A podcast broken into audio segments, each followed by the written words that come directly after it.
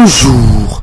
Commençons cette revue de la presse par ce que Dakar Time appelle le building de la corruption. Selon nos confrères, le marché de réfection du building administratif, objet du contrat numéro T1413 signé le 12 juillet 2013 et notifié en août 2013 pour un montant total de 17 milliards, devrait durer 18 mois et être livré au mois de février 2015.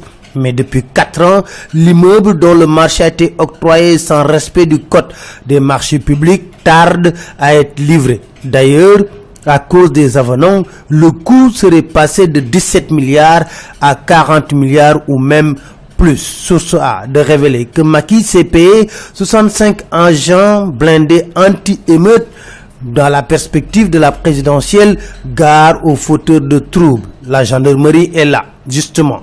Parlant de la gendarmerie, les échos nous disent Pastef a cité le gendarme Nicolas Mendy et le véhicule DK 4489 qui effectué la descente chez la maman de Ousmane Sonko.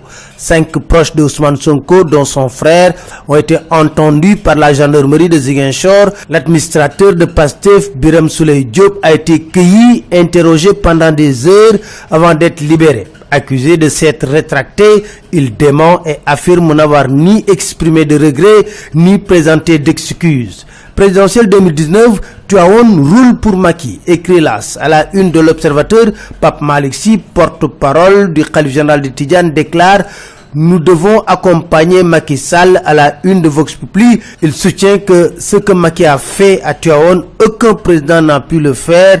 Cuite de Khalifa Sall, il déclare c'est la volonté divine. Source s'interroge. Tuaon parraine et soutient Maki, mais avec quel fidèle?